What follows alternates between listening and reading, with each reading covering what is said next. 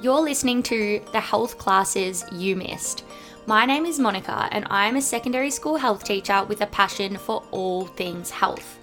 Whether you're currently at school or you finished 20 years ago, this podcast will help you understand those topics that may have been skimmed over, considered inappropriate, or flat out ignored. So sit up straight, faces forward, let's get into it.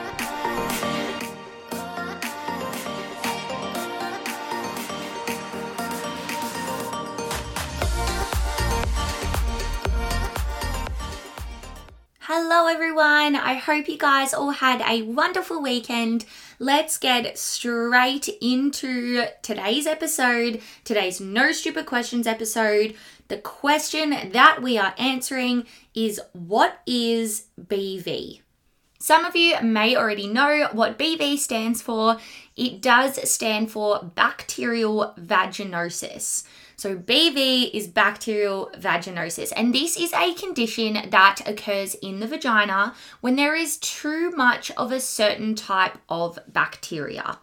So, today we're going to break down what BV is, what the symptoms of this condition are, how it's treated, when you should head to the doctors, and we're even going to talk about ways to prevent BV reoccurring.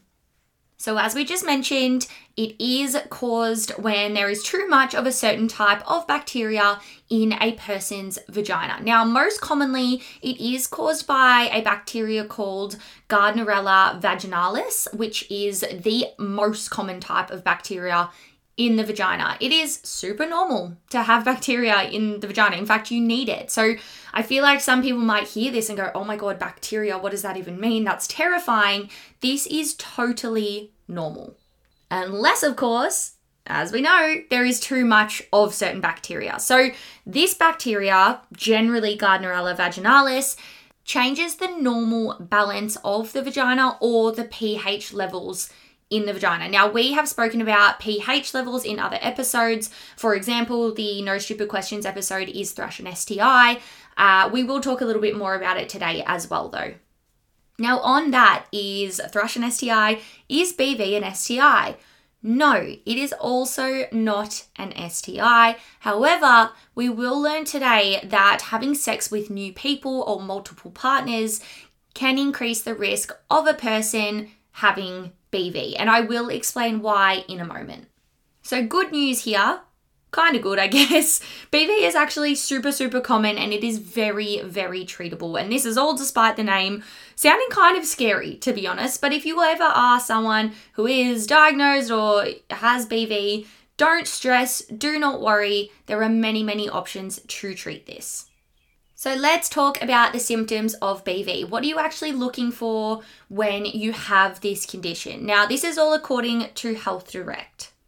And firstly, very interestingly, in about half of all people who have BV, there will be no noticeable symptoms. However, if a person does have symptoms, this is what they might have. The first thing here is a white or greyish, watery vaginal discharge.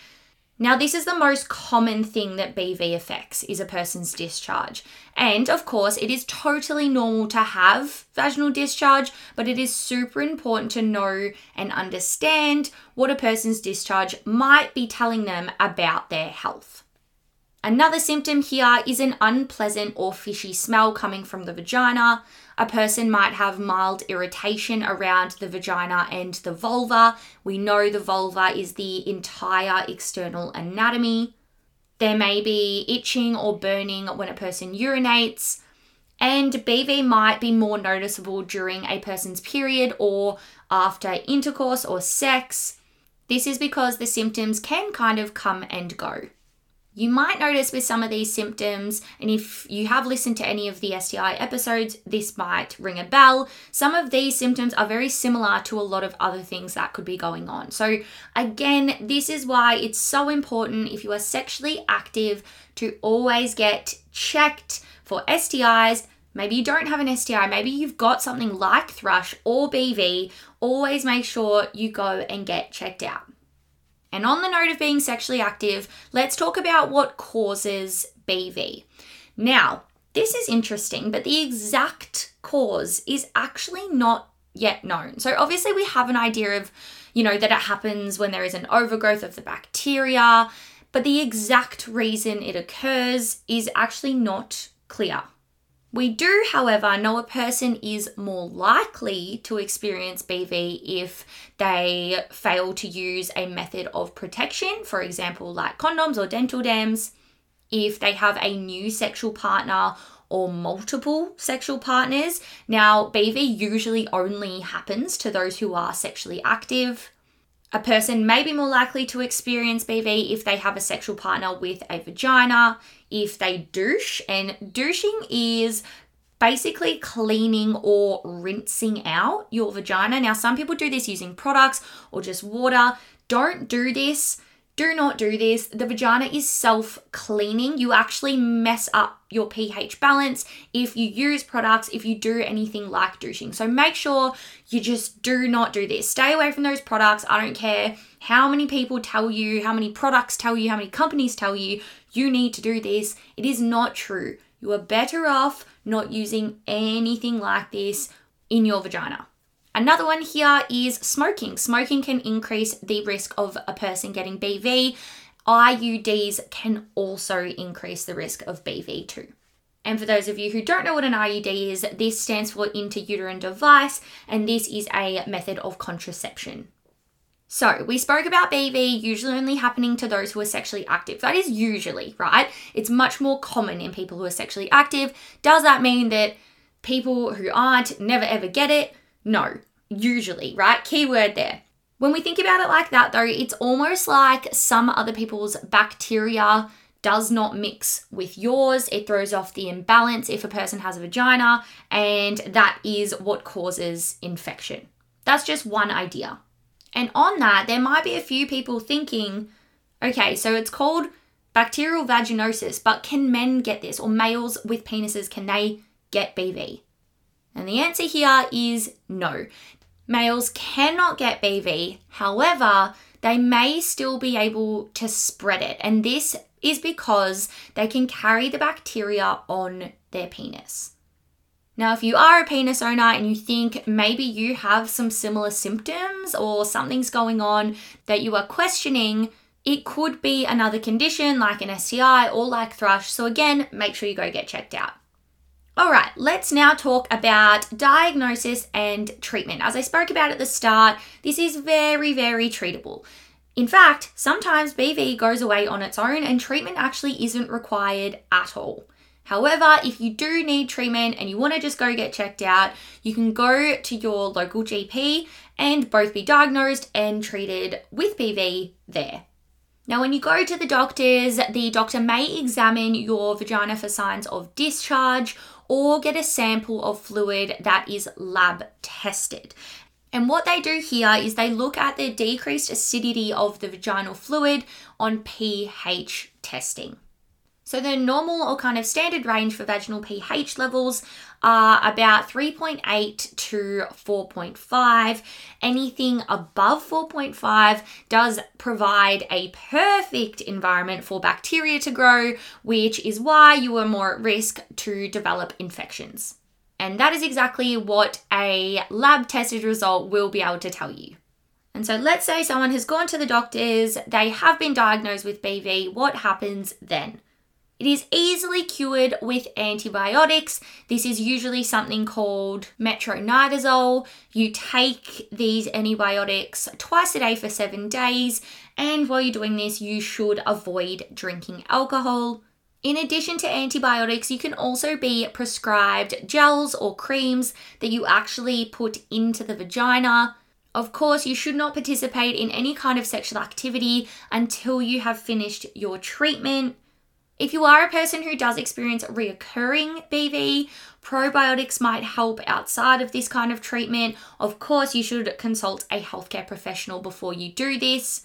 And unfortunately, a little bit of bad news here, but BV often does return for people who get it, so more treatment may also be required in the future. And if that is the case, maybe you are someone who has reoccurring BV, how can you prevent it from coming back. A big one here is if you're a smoker to stop smoking. There seems to be a really big link between smokers and people developing BV. Maybe that can be another uh, no stupid questions that I do. Another thing you could do is to only use water for genital hygiene and avoid douching. I talked about that. It's also about avoiding like deodorants or any kind of flavored things as well. Do not use any kind of product that claims to clean the vagina or make your vagina smell like perfume and roses, whatever it is. Avoid it. And if this is a massive problem for you, once again, go to your doctors.